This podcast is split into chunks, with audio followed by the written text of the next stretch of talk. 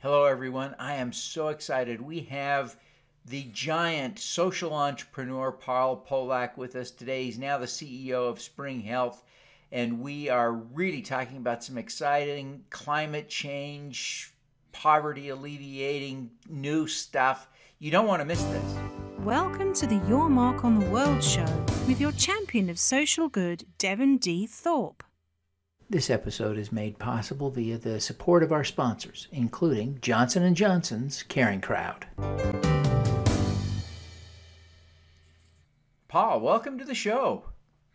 I'm delighted to be here. Well, we're we're more delighted to have you. Thank you very much.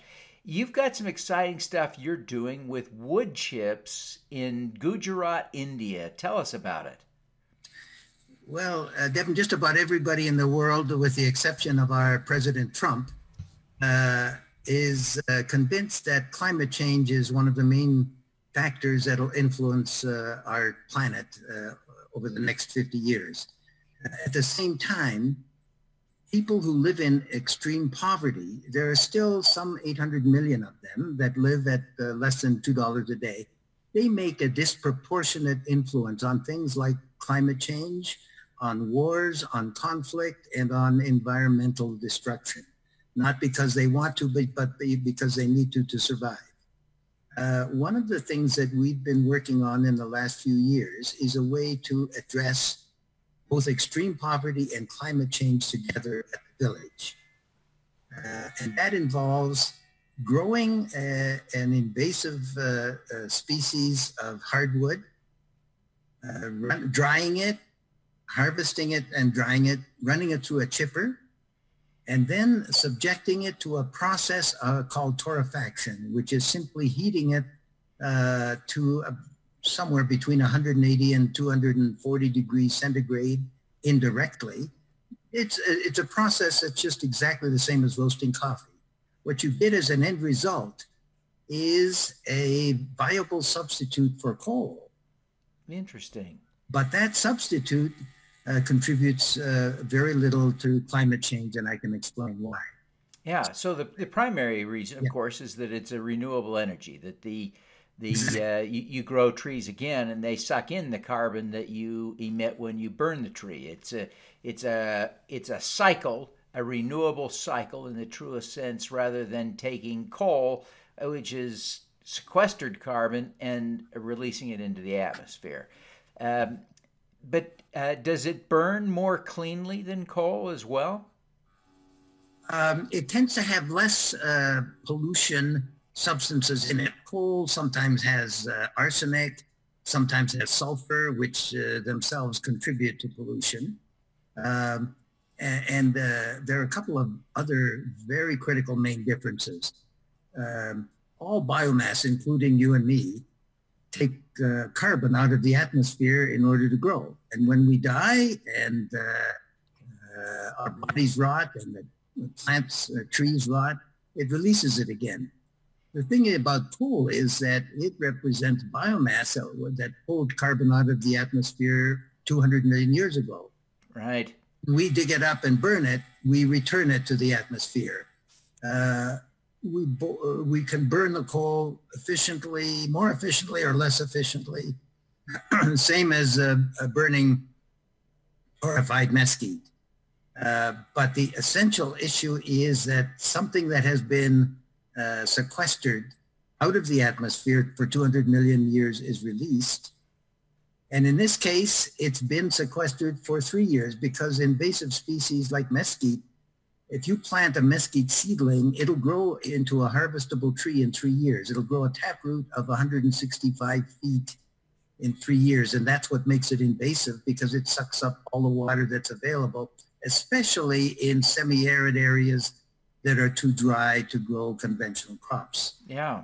Now, that, so that's the basic. Uh, yeah, it's a fascinating thing. Are there plants uh, that are using coal today that could switch to the torrefied mesquite chips immediately yes. if you could produce the answer is yes and the single biggest application and uh, then that's the end of the, my summary uh, of, of burning coal is to create electricity so for instance in india uh, some 60% of all the electricity produced in India comes from burning coal. Coal is burned to, to boil water, to produce steam, to turn a rotor that, makes electricity. Uh, some 30 or 40% of electricity in this country is still coal. And while the world is trying to expand the solar and wind, which has a, their own limitations, uh, there's still for a long time in the future, uh, at least 50 years, we'll still be using coal to a large extent because it's cheap, widely dispersed, and easily available. So what we need is a substitute for coal. And the key kicker is this. You can plant eventually uh, what I see is 100,000, 200 hectare plantations of mesquite in poor uh, regions in developing countries like India. And uh, when you do that, when you harvest it, uh, the first harvest is within three years. You leave the roots in the ground, and that's uh, some 50% of the plant. So whatever carbon, excess carbon you put into the atmosphere from uh, uh inefficiencies in the burning is more than uh, balanced by the roots that remain in the ground. So you've got pretty close to a, a neutral carbon impact source of electricity. That can have a massive global impact on climate change. And since you can grow these plantations in poor rural areas with climates that are too dry to grow crops, you can have a huge impact on poverty as well in growing, harvesting, uh, drying, chipping, and then the plants where you can now produce electricity. It requires uh, creating, uh, designing a whole new generation of smaller dispersed electricity generating plants. And those are not going to be as efficient as the large centralized plants are now, but they will eliminate much of the loss in uh, carrying that electricity over power lines because you're going to have a very short delivery, uh, a few kilometer delivery uh, radius for delivering the electricity. So I see this as a as a future way of creating uh, dispersed, radically dispersed electricity and delivering it with short supply uh, chains uh, to customers.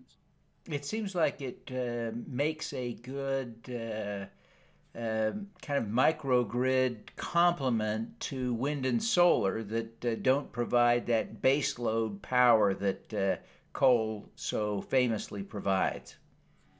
That's exactly it. And like so many things that are that can be truly transformative, it's not uh, rocket science. In fact, uh, we have uh, volunteer rocket scientists from from Ball Aerospace who are the designers of this as volunteers. I'm very grateful to them.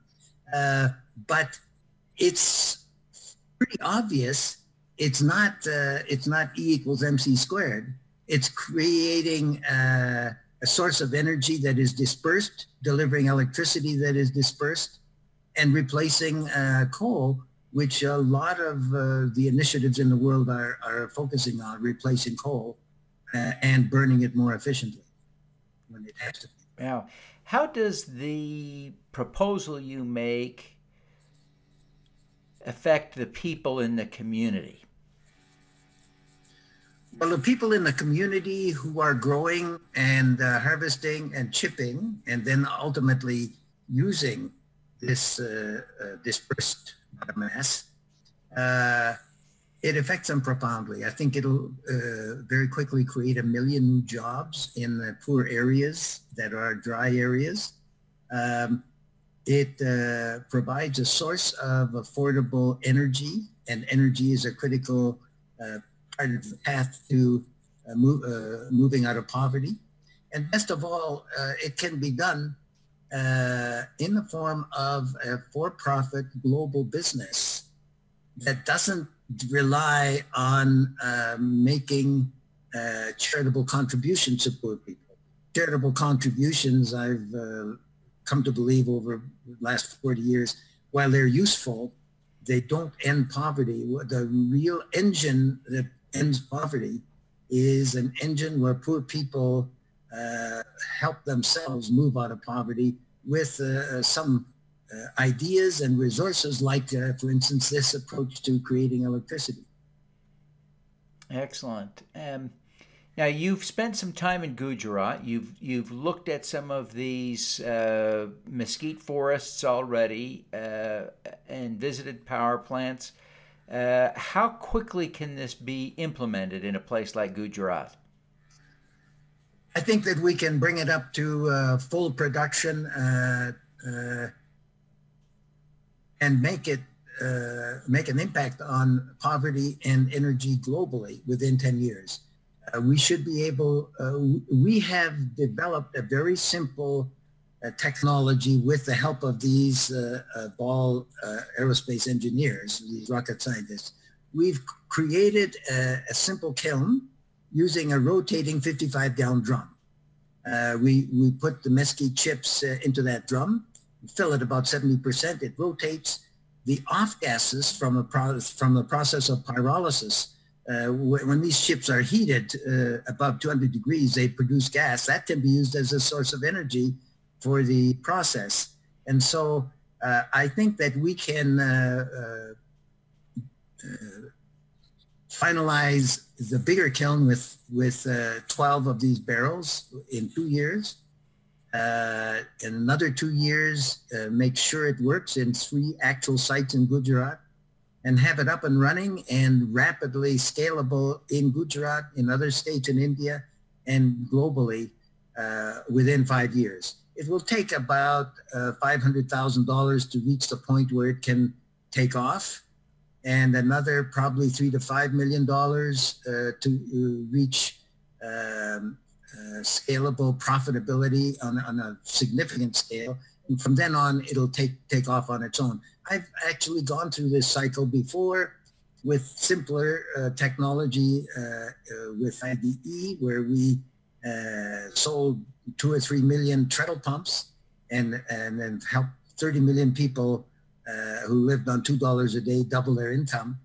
This is simply the next step up uh, in a massive uh, global enterprise uh, strategy.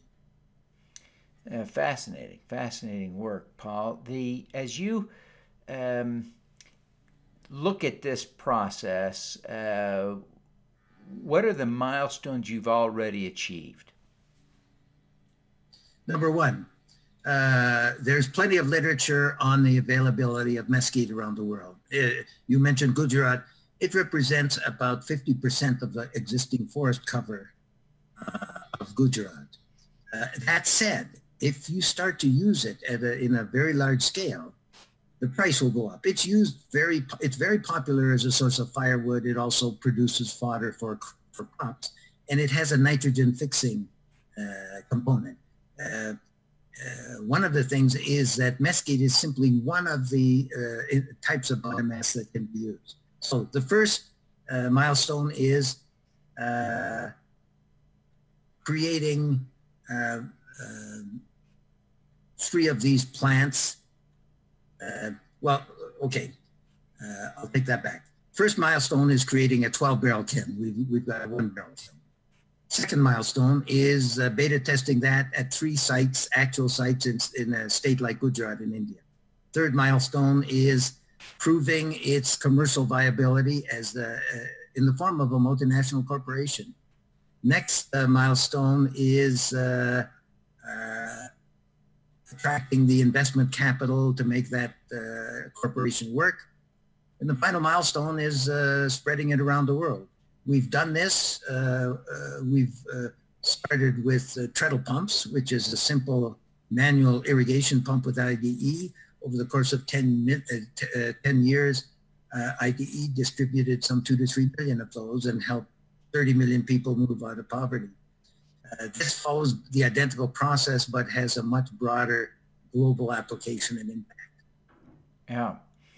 When, uh, when we reduce carbon outputs, it really benefits all of us uh, in a way that's different than um, and more direct than when we uh, help people out of poverty. Both are noble. Both are noble, but we have a, a little larger self-interest in the uh, in the carbon reduction. Uh, Paul, you've had a, an extraordinary career. You mentioned the treadle pumps. What are you most proud of having accomplished? What I haven't accomplished yet with uh, with uh, climate change and poverty, uh, and in the past, of course. Uh, you know, I'm no, I'm not a spring chicken. I'm 85 years old. I don't know how much longer I've got. If uh, not, if I accomplish nothing else than helping 30 million two dollar a day people uh, double their income, I'm happy with that and a lot of these things are unpredictable how they how they evolve. So, uh, but I'm very excited by uh, by this opportunity, and there's a couple of oppor- other opportunities that I'm pursuing. And it, it, sometimes uh, you might think that I'm I'm nuts because I start on a very meager scale with very little funding, and then if if if you're doing something that is really uh, connected to something much deeper and global, things have a way of uh, happening on their own course that you can't predict. And I just love that process. And we seem to be right at the critical point of that process with uh, replacing uh, coal. Uh, so I'm very excited by what happens. And other people join me. I've handed over IDE, of course, and it's run totally separately. And uh, it's uh, it's continues to be successful. What I hope is this, that the same uh, steps will happen with replacing coal. Yeah. What's the most important lesson you've learned through your career? You've you've shared some great insights in some of your writing, but what if you were to just highlight one key lesson? What what is it?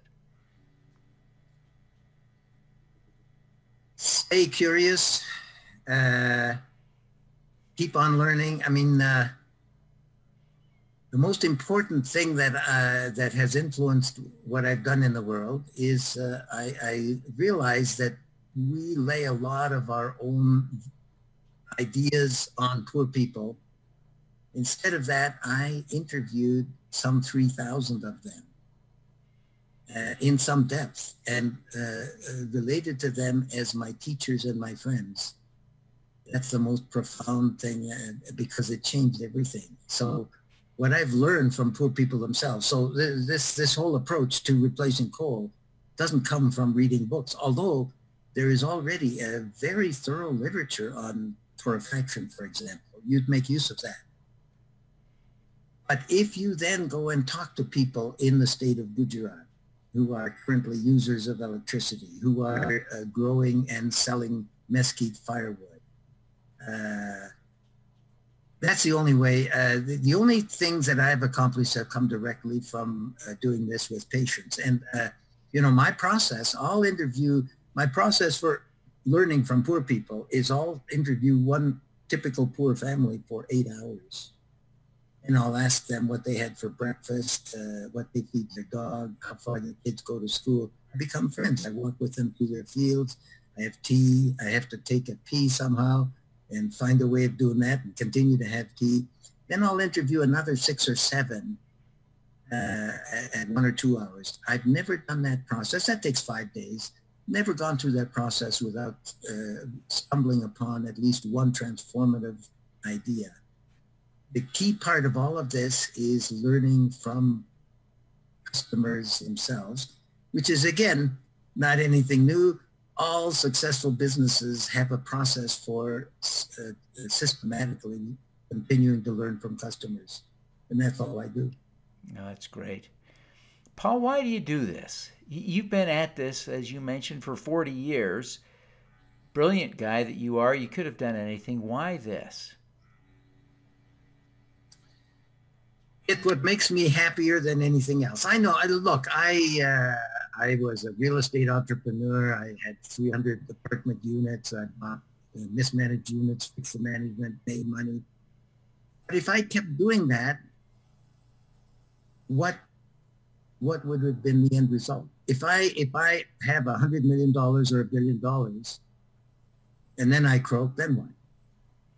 But somehow in this process, I have ended up with such a deep connection to something bigger than than myself. I'm not a formally religious person, although my wife is a Mennonite minister. but I had such a feeling of contentment and peace. Uh, and, and that sense of being in deep connection to something bigger than myself and following where the spirit guides me. That's, that gives me more happiness than anything else I could have done. I have no regrets. Although sometimes I wish I could, uh, uh, could have more money and so on, but I made enough money to survive. It took me about 10 years in real estate. Mm-hmm. So been in the oil business. I love being an entrepreneur, but doing something that gives me a deep peace and connection to something bigger than myself makes me happier than anything else I could have done. No, that's great. Paul, what is your superpower? Superpower? I don't know what the, what do you mean by superpower?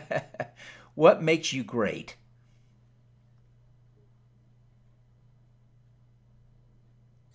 capacity to transform uh, the biggest challenges the planet faces into a constructive end result uh, and uh, and helps each of the things I'm doing now is designed to help 100 million people help themselves and uh, uh, reach a level of prosperity.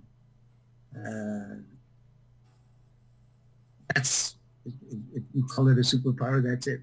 Fantastic. Well, Paul, thank you so much for sharing your ideas with us. Uh, I- am excited to see what you're doing with Spring Health, and we wish you every success with that. Before you go, would you take just a minute and tell people how they can learn more about this work and how they can connect with you personally? Uh, check with paulpolak.com uh, on the internet. Uh, my email is paul.r.polak at gmail.com. And uh, you mentioned Spring Health. That's another initiative that is uh, making a impact already. We're selling safe drinking water to, in, to people in villages that are getting sick uh, from drinking water that is polluted with fecal pathogens. And we're just at the point with that company of uh, uh, approaching break even. And that will take off as well and provide a last mile distribution system. So uh, paulpolak.com. You've got my email. Great. Paul, thank you so much for being with us, and we wish you every success in your continued effort to help hundreds of millions of people work themselves out of poverty. And thank you for your work. It's no small thing to have an interview like this four days a week. I, I know what that takes, so congratulations. Thank you very much. Now let's do some good. At Caring Crowd, we believe everyone has the power to make a difference. Through our crowdfunding platform for community health, we empower passionate people to drive real change. Whether you work for a nonprofit organization, volunteer, or want to get involved for the first time, you can post a campaign on Caring Crowd. Join us because caring is where change begins. Thank you for listening. Devin Thorpe's mission is to end extreme poverty, improve global health, and mitigate climate change before 2045 by finding and sharing the stories of those who are doing the most good. You can join with other listeners to accelerate Devin's mission by visiting helpdevin.org right now.